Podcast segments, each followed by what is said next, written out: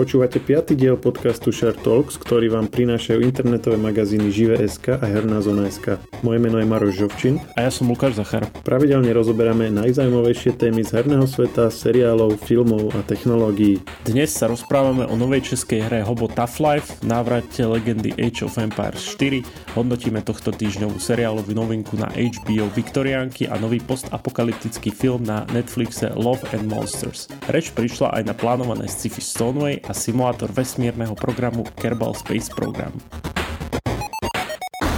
Tak keď si mi poslal link na tú novú českú hru, tak som hovorím, že, á, že čo to zase bude. A potom som si pustil trailer a som bol celkom zaskočený, lebo to bolo dosť originálne. Takú hru som hádam ešte nevedel. Počkaj, počkaj. Ty, ty chceš povedať, že keď ja ti pošlem nejaké hry, tak vtedy si hneď že čo to zase bude. to je vždy tvoje? Uh, väčšinou, hej. Hlavne keď som o tom nepočul. A Viete, nepočul som v podstate o žiadnej hre okrem Cyberpunku za minulý rok, takže je dosť veľká pravdepodobnosť, že to bude niečo také. Vôbec nie som prekvapený, že, že si nepočul o inej hre ako je Cyberpunk napríklad, akože fakt to bol, to bol vtedy strašný boom okolo toho, to všade sa o tom asi hovorilo. Bola to dosť očakávaná hra. A toto není taká z kategórie obrovských očakávaných hier, to je niečo také prekvapivé, čo aj mňa osobne akože nie že šokovalo, ale prekvapilo ma to. A prečo sa to volá, že hobo? To, to je akože meno toho hráča, alebo čo? Hobo, hobo je tuším taký slangový výraz pre bezdomovca po anglicky, ak, ak teda sa nemýlim. Aha, bo je, poznám, akože, keď tak je homeless, hobo, sa mi zdá. To je taký slang. No a proste tough life to už hovorí za všetko, že, že už vieš, čo v tej hre ťa bude čakať, vieš. tough life, no. No ale každopádne, no, čo sa bavíme o tejto hre, je to od českých vývojárov z Perun Creative. Oni túto hru už vytvárajú myslím, že takmer 4 roky. Doteraz bola v Early Accesse a zdá sa, že už vyšla ako full, full hra, alebo ako plná hra.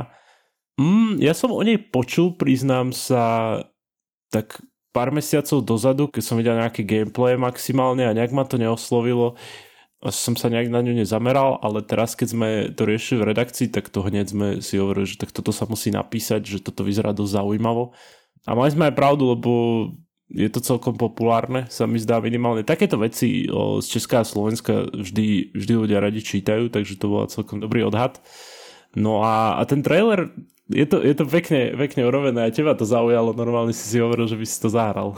Hej, oni to tak stupňujú, že najskôr začnú, že bol teda komunizmus, padol a po ňom tá spoločnosť sa začala rozvíjať a proste všetko napreduje, ale že niektorí zostanú pozadu a jedným z nich je aj ty.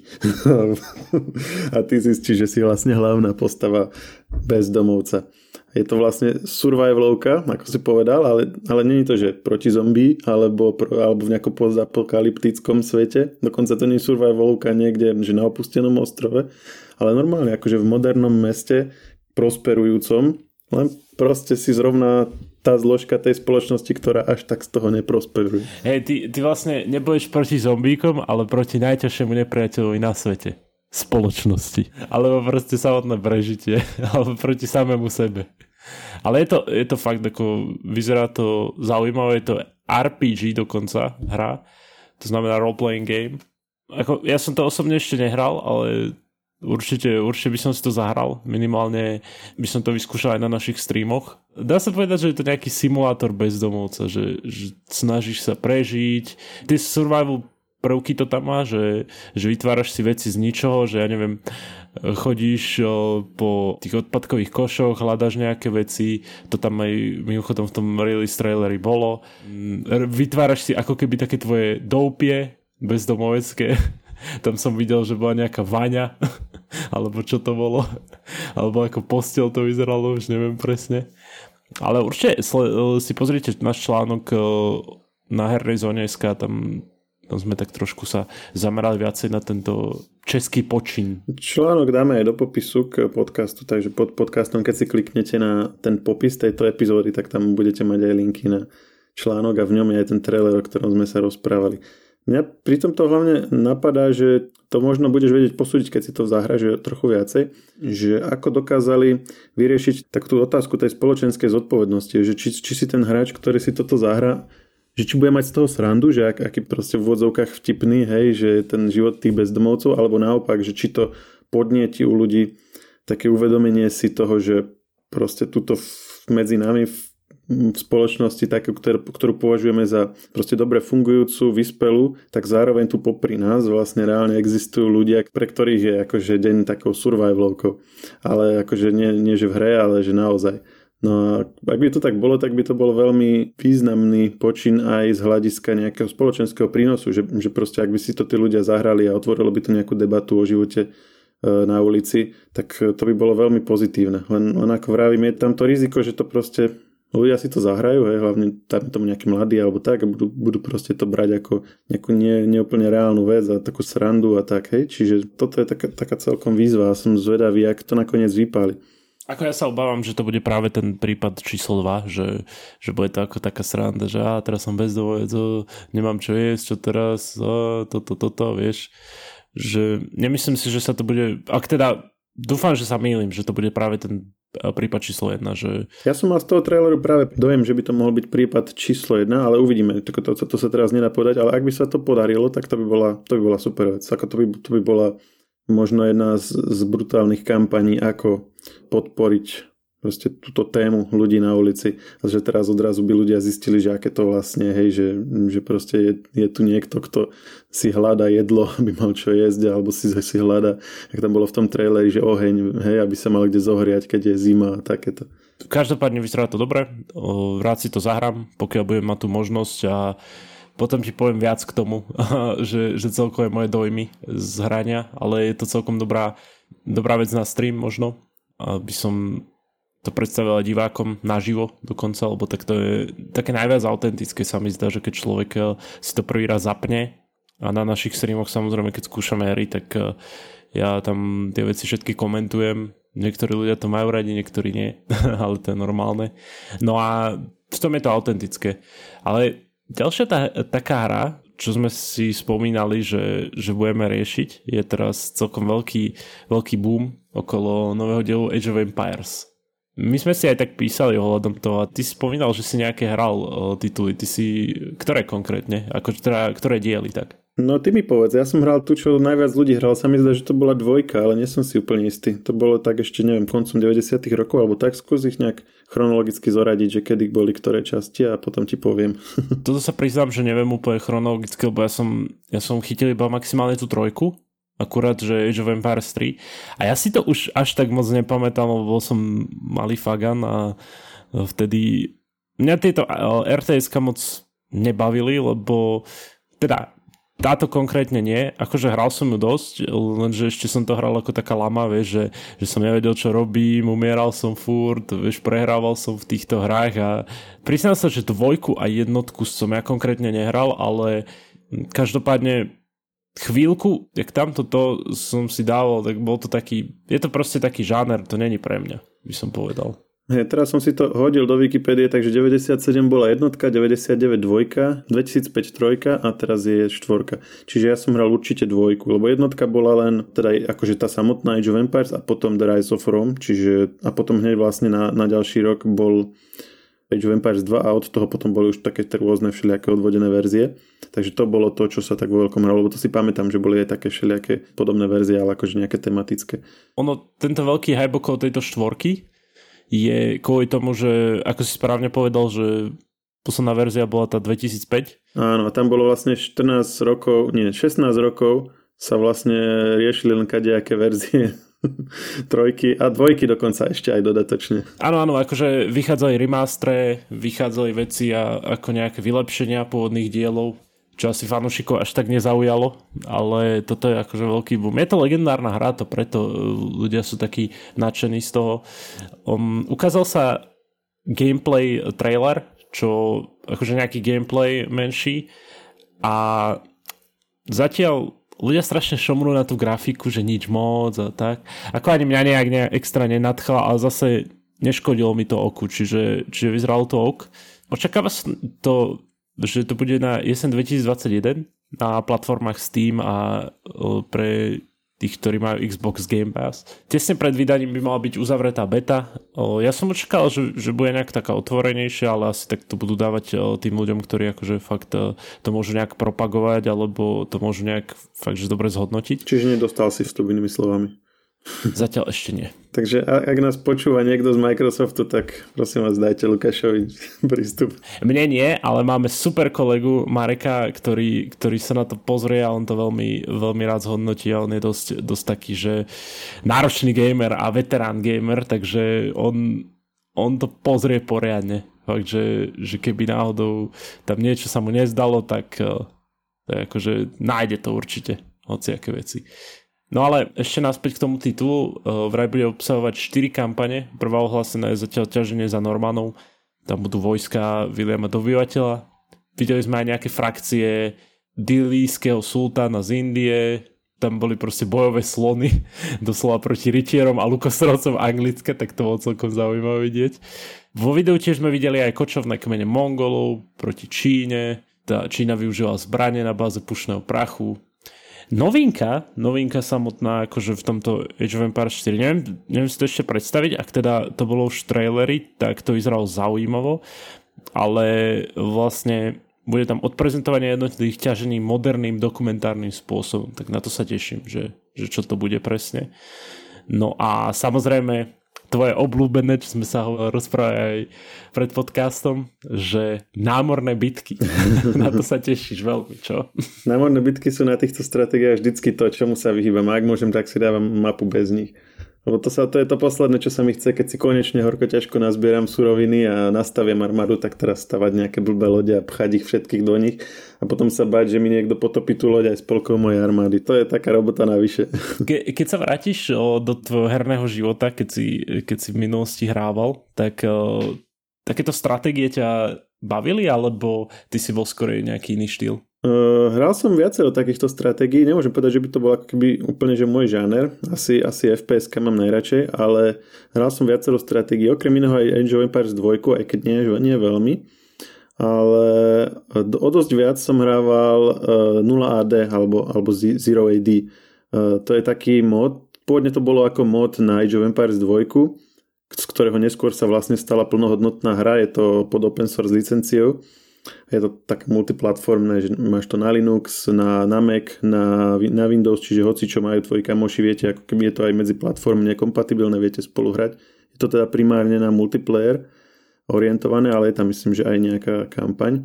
No a je to v podstate v podstate také, také open source Age of Empires by sa to dalo že, že predstaviť si. Nie je to nejaké ani hardwareovo náročné, čiže v podstate aj akože hoci kde v kancelárii alebo medzi kamošmi, aké, akékoľvek máte kompy, akékoľvek operačné systémy, tak uh, dá sa to rozbehať na tom.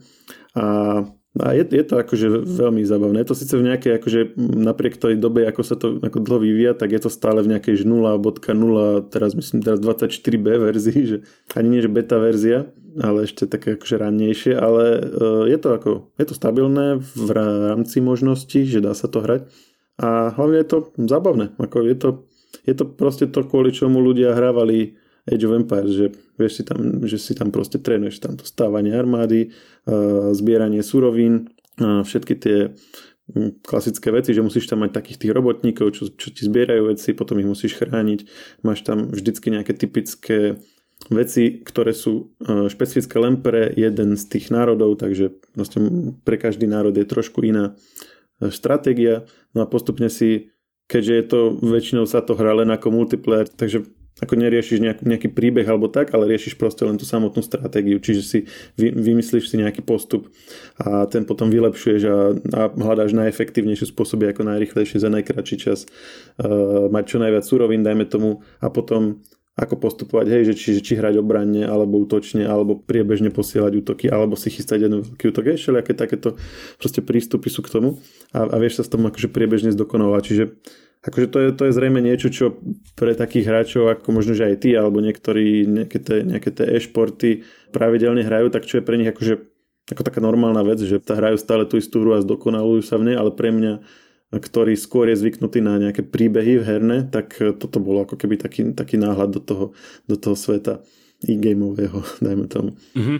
Akože ja som, ja som z takýchto tých stratégií veľmi mal rád Stronghold Crusader, neviem či to poznáš, ale to bolo také celkom moje, lebo to sme hrávali aj s, s kamarátmi, čo bolo, čo bolo super, lebo sme sa proste pripojili s pomocou jedného programu nemenovaného A mohli sme to hrať proti sebe a to bola sranda, vieš, že sme sa tak provokovali. No čo, teraz ako toto zvládne, že, že ja už ide, vieš, ale kampaň bola zaujímavá a neznášal som tam jedného, jedného z tých nepriateľov tvojich, alebo jedného z tých postav, čo potom ovládal tú armádu alebo ovládal tú frakciu.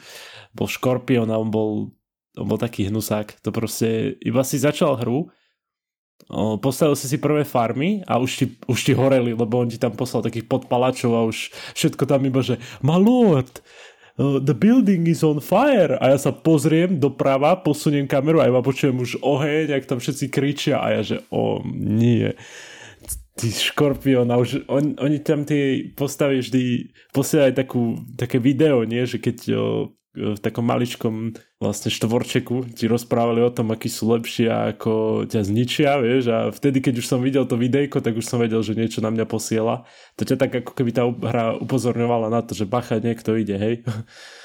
Takže už som videl, už som, keď som pozeral, že, že z jeho hlavnej budovy už idú nejakí podpalači, tak je, že ja ho tak zničím potom za to na konci hry, vieš, že teraz, teraz nech si ma ničí trošku, ale ja ho potom úplne zničím. To je to, kde si si mohol robiť také tie uh, formácie s vojakov, také obdlžníky všelijaké a také rozostupenia a tak? Fú, to neviem. Neviem, či presne uh, to myslíš. Alebo som to nevyužíval v tej hre, teraz neviem. Ja nie, nie, to boli kozáci. Cossacks, to, to poznáš? Vôbec, vôbec, vôbec. Fakt? Volá sa to, že Cossacks European Wars. A potom e, má to aj také rozšírenie, že The Art of War Back to War, ale je to vlastne z Predstav si európske armády v 18. storočí, čiže máš tam šable, pušky, dela, takéto veci, jazdy na koňoch a také tie formácie, to, to si videl určite aj vo filmoch z, tej, z toho obdobia, že sa rozostavia vojaci do nejakého, napríklad do takých akože obdlžníkov a tí prední strieľajú, tí za nimi nabíjajú a potom sa vymenia tak. No a toto je presne o tom, že ty si ty máš vlastne rôzne typy formácií a dáš si napríklad dopredu si dáš strelcov, za nich si dáš, dajme tomu kanóny, po, po stranách si dáš jazdu a tak, ak si to rozostavíš, tak potom to púšťaš, akože púšťate proti sebe a máte nejaké v strede pole alebo niečo a tam proste bojujete. Máš tam vyvýšené miesta, znížené, čiže vlastne presne tie veci, čo v tej dobe akože boli relevantné. A Napoleon napríklad, hej, čo využíval, akože, že mal také všelijaké tie taktiky svoje, keď niekto akože si o Napoleonovi nie, niečo čítal, takže on mal, mal proste také, také tie postupy, hej, že kedy ako púšťať tie, tie vojska, kedy ktoré časti tej armády a toto je vlastne na, na motive toho. Ono to má aj také rozšírenie, ktoré sa vlastne volá, že Cossacks 2 Napoleonic Wars Takže toto je celkom zaujímavé, že veľa takýchto podobných hier je bude z prítomnosti, že tam máš tanky a samopaly a tak, alebo akože z takého obdobia ako Age of Empires, ale toto obdobie rannej modernity, alebo ako by sme to nazvali, takéto 18. storočie, tak z toho obdobia až tak veľa hier nie. Je to zaujímavé, lebo tie, tie taktiky boli trochu vtedy iné, ako, ako sú dnes, alebo ako boli naopak v staroveku alebo v stredoveku. Mm-hmm. Akože znie to premakane dosť. Hej, je to, je to zaujímavé. Inak takéto rozostavenia vojakov, vieš, aj v, myslím si, že aj v Age of Empires to bolo, nie? Minimálne v tom 0 AD to je, takže myslím, že Age of Empires to bude tiež, aj keď tamto má men, menšiu nejakú relevanciu ako v prípade kozákov, kde to, kde to je naozaj akože, akože súčasťou tej taktiky hrania potom. Mm-hmm. Ako, nepamätám si, nechcem, nechcem zavádzať, že by som povedal nie alebo áno. No tak ty si nikdy, nikdy nebol moc na taktiku. No, asi, asi nebol som dobrý stratég. Ja som nebol dosť uh, trpezlivý v tomto, že ja som vždy poslal všetko naraz a... Hej, to si už minule hovoril, že ani steltové hry nehrá, nehrávaš steltom, ale že radšej všetko vystrieľaš. To je proste tá moja, moja asi nátura, že, že nie, nie som trpezlivý a chcem hneď hrbr všetko, všetkých zničiť nepriateľov a tak. Len tým sa pripravíš o tú, o tú skutočnú zábavu z toho celého. Hej, hej, presne. Alebo proste utrpím brutálnu porážku. To sa mi často stávalo napríklad aj v tom Strongholde, že som išiel, povedz som dal totálne najbrutálnejšiu armádu na neho, on ma zničil a potom ma zničil hlavnú budovu, akože ten môj kamarát, on, on presne vedel, že, že teraz na mňa všetko pošle a potom bude zraniteľný, tak on si nehal nejakú jeho armádu pomimo a nejakú akože ďalšiu a potom ma zničil s tou, tak som vždy šomral. Poďme trošku ešte na uh, filmové typy. V Share Talku som hovoril o nejakých veciach, ktoré mali byť tento týždeň. Uh, spomínal som, že uh, minulý piatok bola na Netflixe uvedená komiksovka Thunderstorm. To bolo také v podstate o takých dvoch tak, takých dvoch ženách, takých dospelých, ktoré sa stali superhrdinkami, tak taká skôr komédia a v podstate tak, jak ako keby sme to minule popísali, také to aj bolo, že nie je to nič extra, taká, taká kvázi bečková komiksovka, mm, na ktorej není nič nejaké vyslovene nepríjemné, ale ako nemyslím si, že to je niečo, čo treba nevyhnutne vidieť. Ja som veľa, veľké očakávania vkladal do Viktoriánok, ktoré HBO uviedlo v pondelok a každý pondelok bude nová časť. Po anglicky to The Nevers. Ako sme vraveli minule, že to režíroval Joss Whedon, teda ten, ktorý robil aj Avengerov, Avengers, Age of Ultron, Justice League pôvodný a tak. Ten dojem je ale ako keby skôr sklamaním. Uvidíme, že ak sa to vyvinie. Ešte by som tomu chcel dať čas, šancu, aj keď ani nejak akože v recenziách to nebolo veľmi dobre hodnotené. Bol, bolo to ako keby hm, také, že to nastavovalo veľké očakávania. Na začiatku tam boli také tie dlhé scény s veľmi takou intenzívnou hudbou, vieš, určite to, to poznáš, hej, že, že, že keď sa akože škáluje tá atmosféra, že, že proste, že sa niečo ide veľmi dôležité stáť a proste taká vážna hudba a takto. A takéto niečo bol aj úvod, aj záver tej série, ale v strede v podstate sa nič akože nejaké úplne dýchberúce neudialo. Boli tam nejaké superhrdinky, ktoré sa akože tam byli a tak. Zápletka je akože zaujímavá, že niektorí ľudia odrazu získali nejaké superschopnosti a tá spoločnosť sa s tým nejako vyrovnáva. Má na jednej strane k ním nejaké predsudky, na druhej strane je tam tá snaha tých niektorých z nich, že, že proste brániť sa tým predsudkom. Je tam taký, taký sirotinec, ktorý týchto ľudí zhromažďuje a sa tam o nich stará. Čiže akože aj tento spoločenský rozmer toho tam oni nejako riešia, ale samo o sebe to až také zaujímavé nie je. Uh, uvidíme, aj záver je teda taký strašne ako keby nahypovaný, že je tam taká vážna hudba a proste niečo sa tam deje, také zaujímavé a dlhé zábery. Len ako keď, keď sú takéto scény, tak človek by čakal, že to proste emo, emócie vyženie do nejakej, do nejakej polohy, hej? Že, že proste, že ťa to rozlutosti, alebo ťa to na, budeš napätý potom, alebo tak a, a potom sa aj niečo na, akože adekvátne tomu udeje. Toto to zatiaľ nebolo. Takže sklamanie, hej, pre teba. Zatiaľ áno, tá prvá časť, hej, ako som to vlastne aj na dvakrát pozeral, že som to akože ani nedal tú časť na jeden, na jeden šup, lebo ako nebol, proste, ako keby nebolo to také, že som to proste musel dopozerať.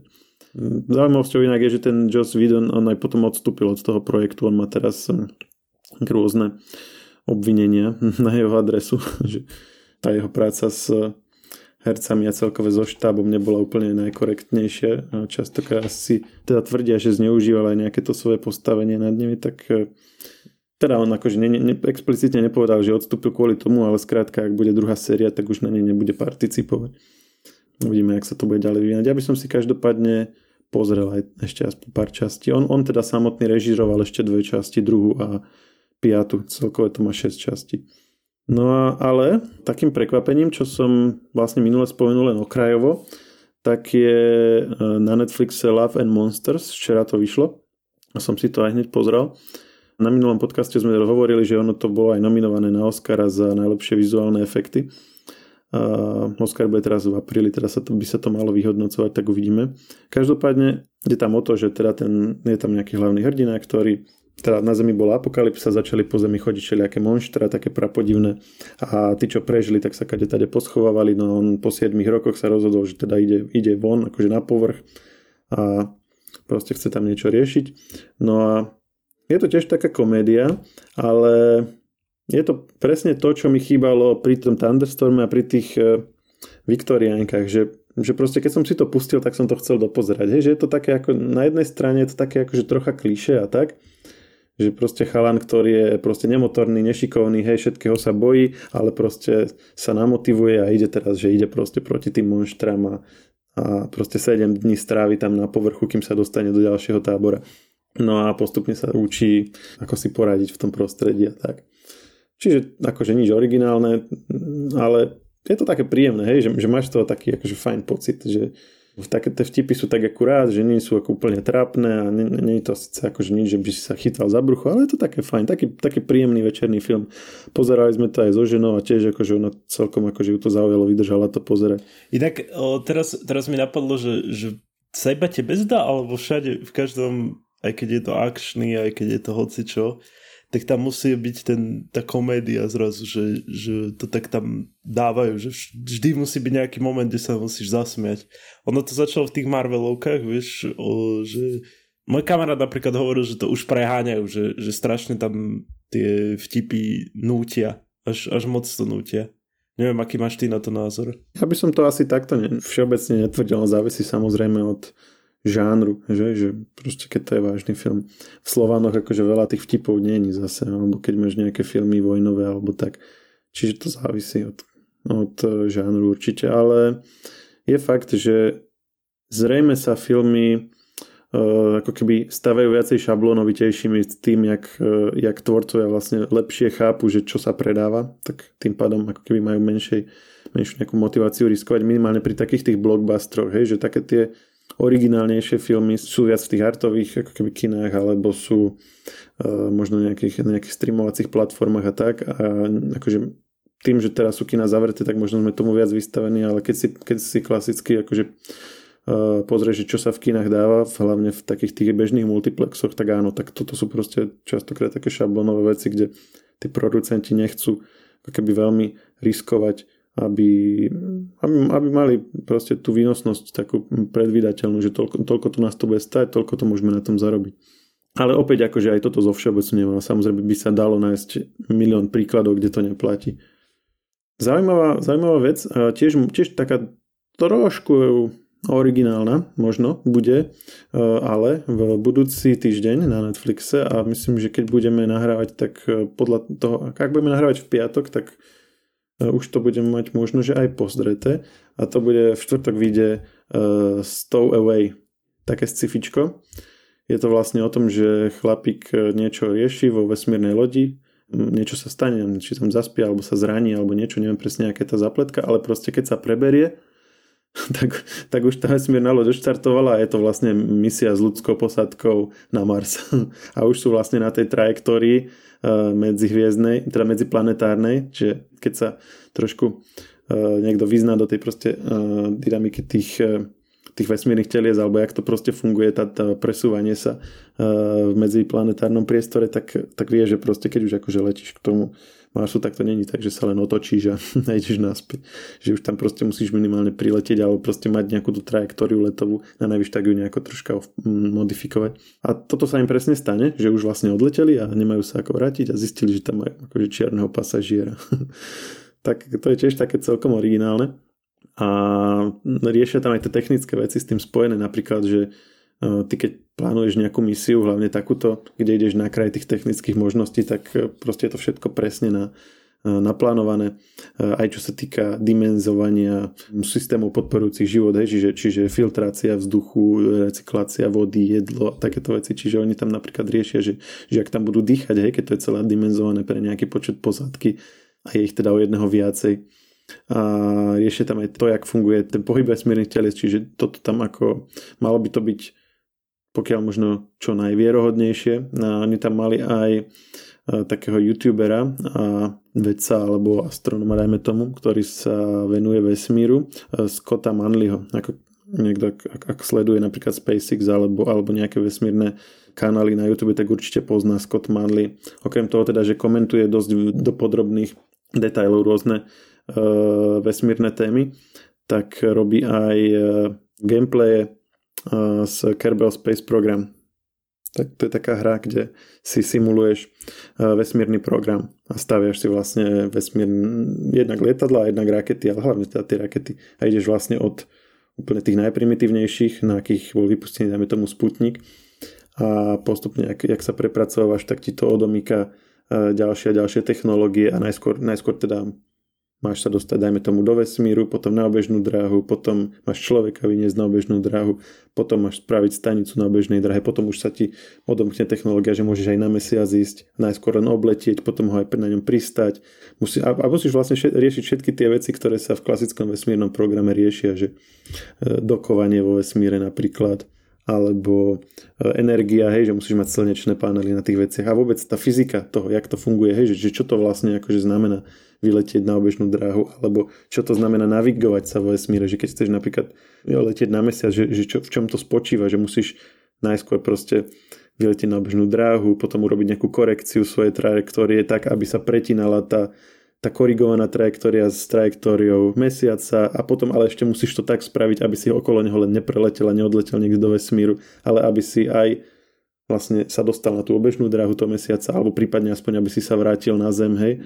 To, proste veci, ktoré normálne sa riešia, keď sa plánuje nejaká misia do ves, vo vesmíre, ale, ale človek si to neuvedomí, keď, keď sa tomu nevenuje, hej. Si to predstaví ako v filme, že vyletím hore a zaparkujem vo vesmírnej stanici a potom, alebo nasmúrem raketu tam, kde vidím mesiac, zapnem motory a idem k mesiacu, hej, že to, to vlastne ako, že ne, nemá nič spoločné s realitou, tak keď si niekto zahrá túto hru, tak ako začne chápať, že ako to vlastne celé funguje. No a tento Scott Manley, on sa tomu ako on to, on to v mnohých videách rozoberá tým sa aj tak trochu preslavil. No on, on, teda vrátime sa späť k tomu filmu, že on je tam ako odborný poradca vlastne práve na tieto veci, aby to bolo akože také reálne, alebo zodpovedal to nejakým vedeckým skutočnostiam. Mm-hmm. Ale akože na základe toho, čo si hovoril ohľadom tej hry, tak uh, keby som to ja hral, tak to by dopadlo veľmi zle.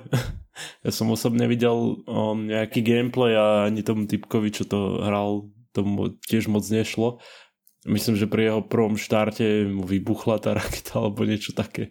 To Čiže... každému pri prvom štarte vybuchne, aj, mne veľakrát vybuchla, lebo to je najlepšie si pozrieť najskôr nejaký návod, pokiaľ naozaj nevieš, že v čom to spočíva, že čo si treba sledovať, lebo ty si musíš sledovať hmotnosť tej rakety, aby vôbec ako keby, a, a teda v porovnaní s, s výkonom motorov, aby vôbec bola akože technicky schopná toho výjsť do vesmíru, lebo on, on ti to tam dá, že tu máš 5 motorov, tu máš 5 e, typov trupu, nejaké teda tie moduly, buď si tam dáš astronauta alebo nejaké vedecké veci alebo proste tak.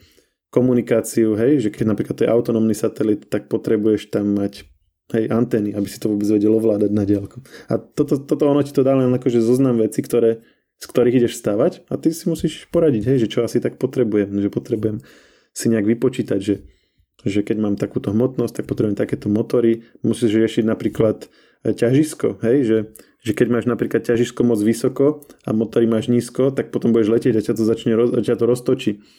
Musíš vedieť presne, že kde má byť ako keby kde má byť tá loď ťažká, kde má byť ľahká. Presne tie veci, ktoré ako pri konštruovaní raket sa musia zohľadňovať. Keď toto všetko poriešiš, musíš, musíš napríklad vedieť, že ako bude ten let kontrolovaný. Hej? Že keď, z raketou vyletíš do vzduchu, takže čo teraz? Ako keď buď, buď máš motory, ktoré sa vedia, ktoré vedia korigovať trajektóriu, to je také špeciálnejšie, alebo máš napríklad krídelka, ktorými to vieš usmerňovať, hej? A vtedy ti stačia oby, obyčajnejšie motory, ale zase máš akože hmotu navyše, tým pádom menej, menej doletíš a tak. No a keď toto všetko poriešiš, tak ešte musíš vedieť, že ako sa vlastne ide na tú obežnú dráhu, že kde, že kde je, hej, že to nie je len, že vyletíš hore a potom zase spadneš naspäť. Musíš akože sledovať nejakú, nejakú trajektóriu, ono sú tam ako také, také pomôcky, ktoré ti ukazujú zhruba, že kde to je, čiže vyletíš hore, potom začneš postupne zabačať, zabačať, zabačať, až kým si vlastne naleža to skoro až.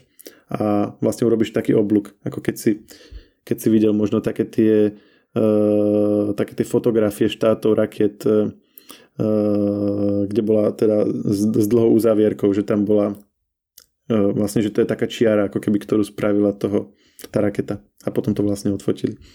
No a to je vlastne taký oblúk ako keby tak, tak tak sa vlastne letí na obežnú dráhu a toto musíš ty šipkami proste počas toho letu dosiahnuť. A potom, potom už si teda na tej obežnej dráhe a teda respektíve potom si vo vesmíre a si na trajektórii, ktorá ťa berie na obežnú dráhu a ešte musíš poriešiť rýchlosť, lebo tak obežná dráha vlastne je nielen o tom, že si dostatočne vysoko, ale ideš dostatočnou rýchlosťou, inak spadneš zase naspäť. Čiže ešte aj to musíš mať tak spravené, aby si mal dostatok paliva, dajme tomu, aby si dokázal vyvinúť tú rýchlosť potrebnú.